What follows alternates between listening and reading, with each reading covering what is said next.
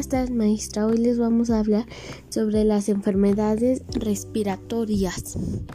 Las personas asciendan en lugares como los centros de evaluación son vulnerables a brotes de enfermedades respiratorias en algunos casos, tal como sucede con la influencia, los microbios se pueden transmitir muy rápidamente en esos entornos y pueden tener consecuencias significativas en la salud de los residentes y trabajadores, particularmente en las personas que tienen un alto riesgo de complicaciones a causa de la influencia, este documento proporciona directrices para los trabajadores de los centros de evaluación y los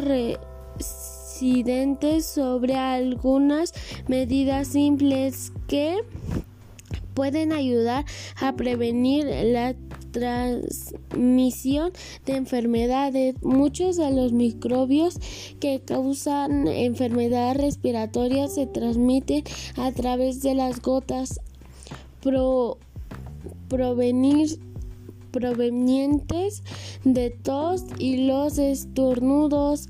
Estos microbios por lo general se transmiten en personas que que cuando las que no están infectadas tienen contacto cerca con alguien enfermo. Algunas personas pueden infectarse al tocar algo que tenga estos microbios y luego tocarse la boca o la nariz. En, en generalmente la mejor manera de ayudar a prevenir la transmisión de microbios causantes de enfermedades respiratorias es evitar el contacto con gotitas o cercaciones de saliva, con ciudad y lágrimas.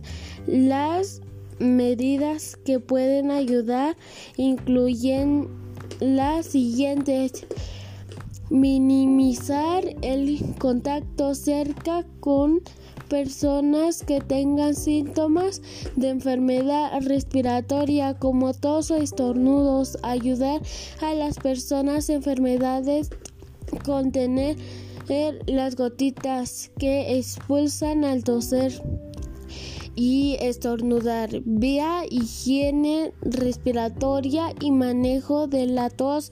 Lavarse las manos regularmente. Eh, evitar compartir artículos de uso personal como utensilios para comer o beber, cepillos de diferentes y toallas.